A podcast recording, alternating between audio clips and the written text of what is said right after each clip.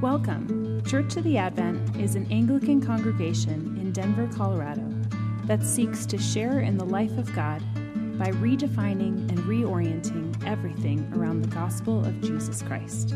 We hope you are challenged, encouraged, and moved closer toward the gospel by this week's message. So, we want to look at this parable that we just heard read. And the question I want to ask is what does it mean to be faithful? What does it mean to be faithful? So I want to start by offering just first off, what is the definition of faithfulness? Faithful, a faithful person is a person who can be trusted. A faithful person is a person who can be depended on, relied upon.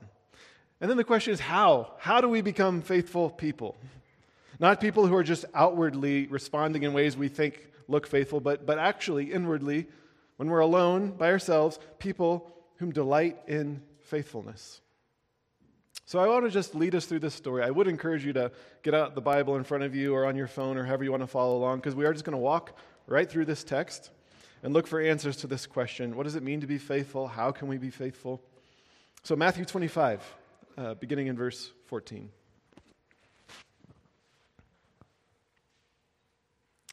So, Jesus begins his teaching and he says, For it, which is the kingdom of God, for it will be like a man going on a journey who called his servants and entrusted to them his property. Now, the context here is the, the Olivet Discourse, it's been called, and again and again the subject is the kingdom of God. So it is the kingdom of God, and there's a man going on a journey, and this man is, who, who might it be? Jesus. The Sunday school answer, come on. and so Jesus is teaching as he's overlooking the, the city of Jerusalem from the Mount of Olives. How many of you have been there and stood? Uh, yeah, I would love to go one day. Um, he's, he's looking uh, over the city of Jerusalem from the Mount of Olives, and he's giving this teaching. He's looking at this city where, in just a matter of one week, really, he's going to be killed, he's going to be buried, he's going to be raised, and then 50 days after that, he's going to be ascended. And so, this is the man who's about to go on a journey Jesus. He's, he's looking at the journey he's about to go on as he's sharing this parable. But before he goes on a journey, what happens? He calls his servants together, and that's the disciples gathered around them in this teaching, and he gives them money. It turns out a lot, a lot of money. So, a talent. To one, he gives five talents, to another, two talents, to another, one. And then we read, to each according to his ability. And then he went away. I love the NIV translation of talent. Talent in the NIV is bags of gold, but not a very precise measurement because scholars debate how much a talent actually is, but a lot of money. Some sellers think upwards of a million dollars, even. So, bags of gold. One servant gets a million dollars, the next two million, the next five million dollars. And we just need to pause there for a minute to understand this parable. You know, the ending of this parable is really intense, and it makes us uncomfortable. But to understand the parable's ending, we have to dwell here for a minute on the beginning. It starts with a master making his servants filthy rich. You know, in a day when a fight for just daily bread and survival dominated the activities of daily life for basically everyone but the, but the wealthy, suddenly their master is giving them bags of gold. So salvation always begins, always begins with God, the grace of God, uh, sometimes defined as God's riches at Christ's expense. It's a gift that comes to us in our poverty and makes us filthy rich. Why does it come to us? The same reason it comes to the servants. Verse 14 The master called us and entrusted to us his riches. That's salvation, the gift of his talents, these bags of gold. So the parable begins with lavish gift, and we have to understand that. But then he gives, very importantly, each according to his ability. And I want to underline this and highlight it and circle this. This, this little phrase is so often ministered to, to my heart when I sink into comparison, which I do all too easily as an Enneagram 4, supposedly. Um, I just finished watching the, um, the David Beckham documentary on Netflix. It's, it's so good. Um, as a college soccer player in the early 2000s, I idolized him along with some other players. And yet, just thinking about who, who, think about who you idolize and who you've looked up to, because these people, whether they're athletes or maybe people in, in your profession, they're also reminders of that, like, we're not the best in the world at what we do. They can humble us. So when we recognize we're not the best, and maybe it's not David Beckham, maybe it's a coworker or a boss, I don't know, just someone around you who's like, they have gifts that I don't, and I wish I had them. Do we just do we just live in insecurity and in comparison? Just find refuge in these words. for each according to his ability. There is incredible freedom in realizing that God is calling you to be faithful with what he's given you, with what he's given you, not with what he's given someone else. God has given you a genuine self. You are you, I am me. We are different. We have different experiences and backgrounds and gifts and passions, and that's okay, and that's good. You don't need to be a better such and such than someone else is. You need to be called uh, faithful with, with the calling and the skills and the strengths and the personality you have. And so, your parenting, for example, doesn't need to be better than theirs. Maybe they grew up in an incredibly passive home, and you grew up in a home with lots of anger and conflict. You have different challenges different expressions of what growing in faithfulness might look like for you. Right? We're all different. Uh, you don't need to give more money than the person next to you does to be more generous. You know, maybe you grew up in a very wealthy home. Maybe you have a trust fund. Thank God for all the wealth that you have and, and, how you might use it. Maybe you have a vacation home. These are good gifts, but maybe the person next to you has school loans and struggles to make rent. Generosity is going to look different for you we all, we've all coming from different places. And so the, the, the goal here is faithfulness, not being better, not winning. So, yeah, God isn't a coach asking you to win. He's a good father asking you to be faithful with what you've been given. What happens next? Verse 16. He who had received five talents went at once and, and traded with him, and he who had made five talents more, who had two talents, two talents more, but the one who received one dug a hole That's the equivalent of, I don't, I don't know. He dug a hole uh, and, and put his master's money in it. So 5 million turns into 10 million, 2 million turns into 4 million, 1 million dollars is in the ground. Now, after a long time, the master of the servants comes to settle accounts. And I love that little detail after a long time. I think it's important because remember the context. Jesus has entrusted what? The kingdom, the kingdom of God, to his disciples. And we don't know when he will return. The, the master was away for a long, long time. So, in the servants in the story, they weren't just an overnight success. Who knows what sort of bad investments they had made along the way that ultimately might be atoned for by a big gain somewhere along the way? Similarly, the servant who buried the treasure was not just having like a bad day, he spent a lifetime, a small lifetime, hiding away his talent. It was a pattern of living. Now, you know, I don't know if you've ever clung to this verse like I have His mercies are new every morning. because if I were to be judged at times by just this little slice of life when I'm at my worst, I'd be in trouble. But thank God that Jesus is interested in how our behavior over years and years and years, the long haul, gives insight into our character. That's the thing about fruit. We read the, the um, Galatians 5 and the fruits of the Spirit. Fruit is a good metaphor because it isn't fast, it isn't instant. You can't hack fruit growth. You know, you, it, it, takes it's slow, natural, long process. It happens over a long time. So as we think about faithfulness, it's not a better question. Is not are you more gentle than you were yesterday? Well, that'd be great, good. But it's are you more gentle than you were three years ago? Like think in the big picture. How's the Lord changing you over time? Okay.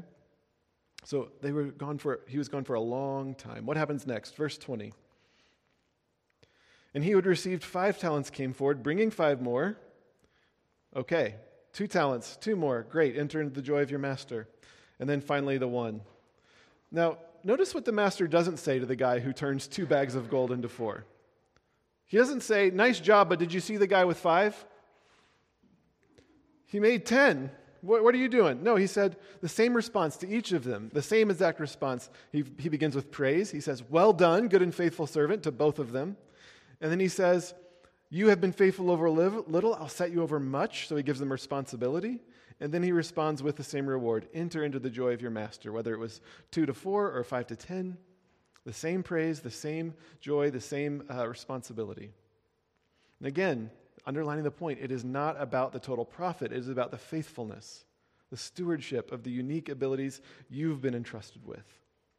But then look what happens next. So, the same thing we see for the first two.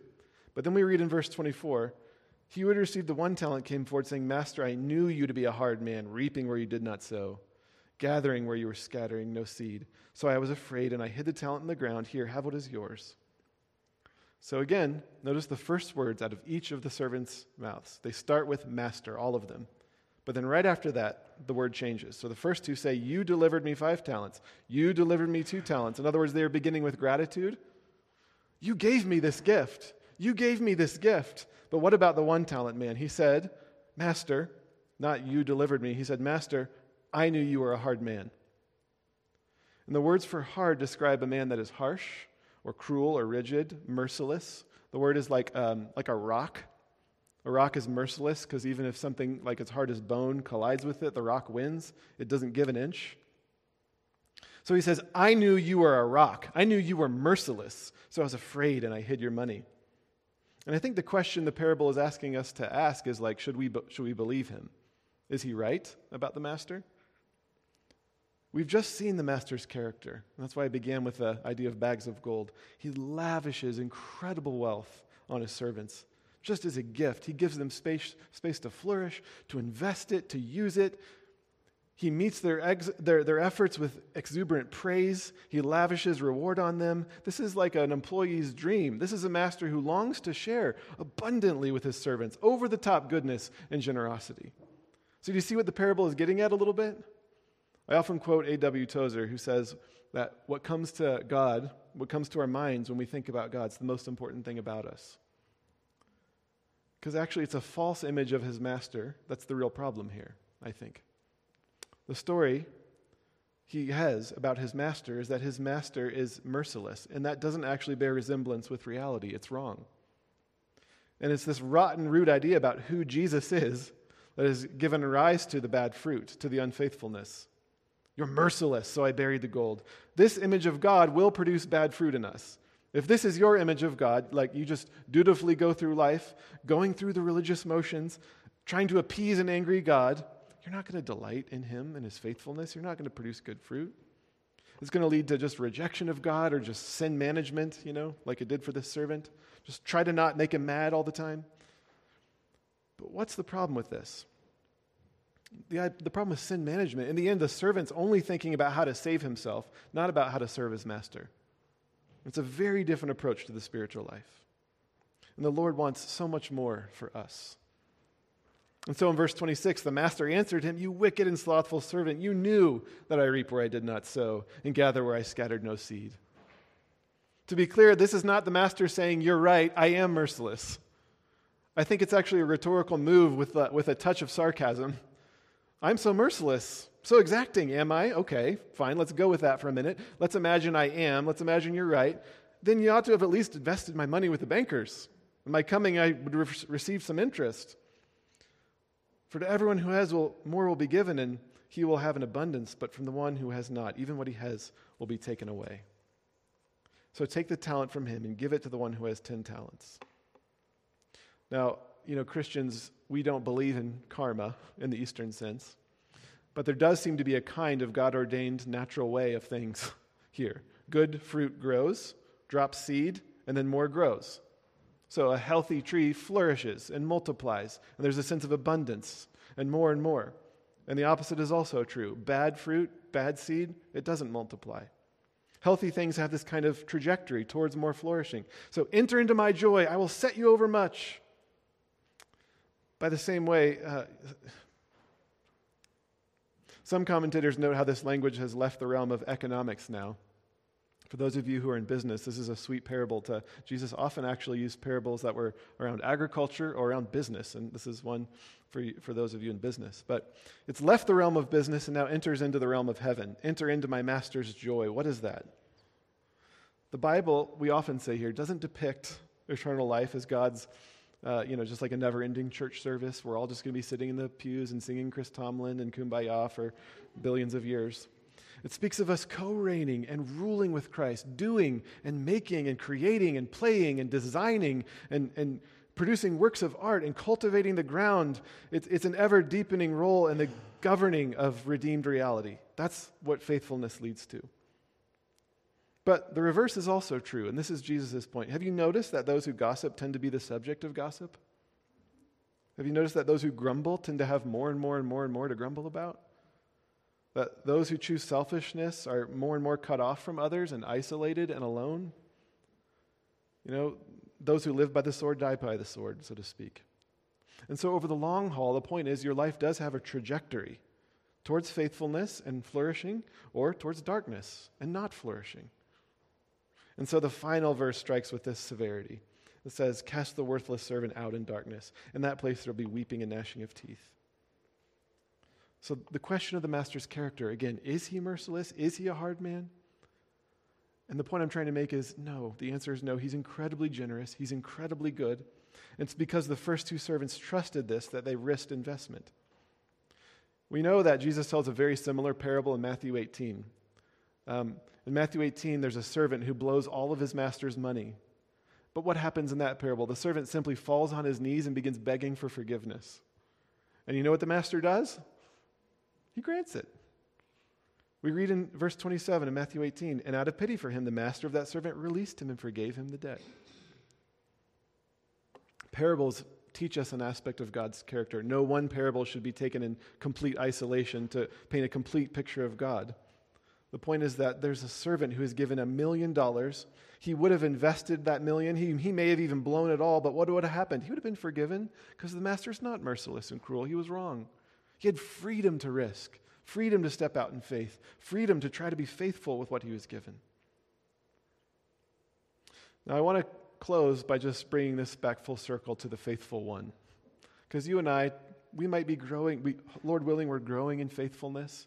But the only way we grow in faithfulness is by returning again and again to the one who really is faithful. This parable, you know, well, every week we recite the creeds. The creed, Jesus, what? He suffered, he died, he was buried, he descended to the dead, we read.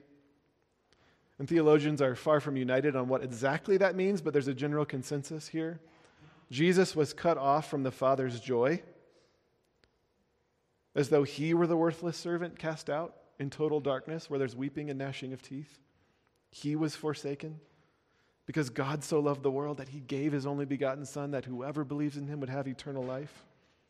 So it turns out the master we have is not merciless, far from it. Our master has bled and died to forgive our debts. Our master has taken the place of the forsaken one that we might not be forsaken to atone for our unfaithfulness. That's the kind of master we have. That's his character.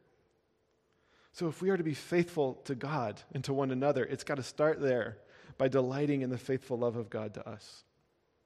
The psalm we read this morning repeated it over and over again. In Hebrew, some of you have heard the word chesed. You have to say it with a little bit of spit. Chesed. And that word means loving kindness. And so when we read Psalm 136, we, we actually read that word over and over and over again. It means loving kindness or steadfast faithfulness.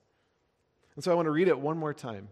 I want you to remember that this whole idea of faithfulness that you're invited to walk in ultimately comes to deeply apprehending and, and, and, and knowing and experiencing the, the steadfast faithfulness of God in Christ to us who was forsaken in our place. So let me read it.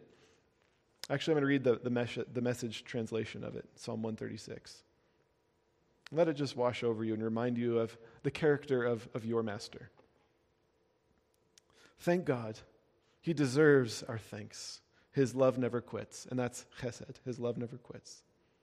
Thank the God of all gods. His love never quits. Thank the Lord of all lords. His love never quits. Thank the miracle working God. His love never quits. The God whose skill formed the cosmos. His love never quits. The God who struck down the Egyptian firstborn, his love never quits, and rescued Israel from Egypt's oppression, his love never quits. God remembered us when we were down. His love never quits. Rescued us from the trampling boot. His love never quits. Takes care of everyone in time of need. His love never quits. Thank God who did it all. His love never quits. Lord, thank you for your faithfulness to us. Thank you for being a master who's just lavished your grace upon us and given us gifts and a role in your kingdom. And I pray that everyone here would um, hear from you ways that they might step out and use the talents you've given them, ways that they might take risks to invest in your kingdom, uh, to not bury the talent they've been given, knowing that there's safety in uh, having a master who loves us so fully with so much grace and longs to see us flourish. We pray this in Jesus' name. Amen. Thanks for listening. We encourage you to take a moment to reflect on what God might be saying to you through what you just heard. For questions, additional information, and resources, please visit adventdenver.com.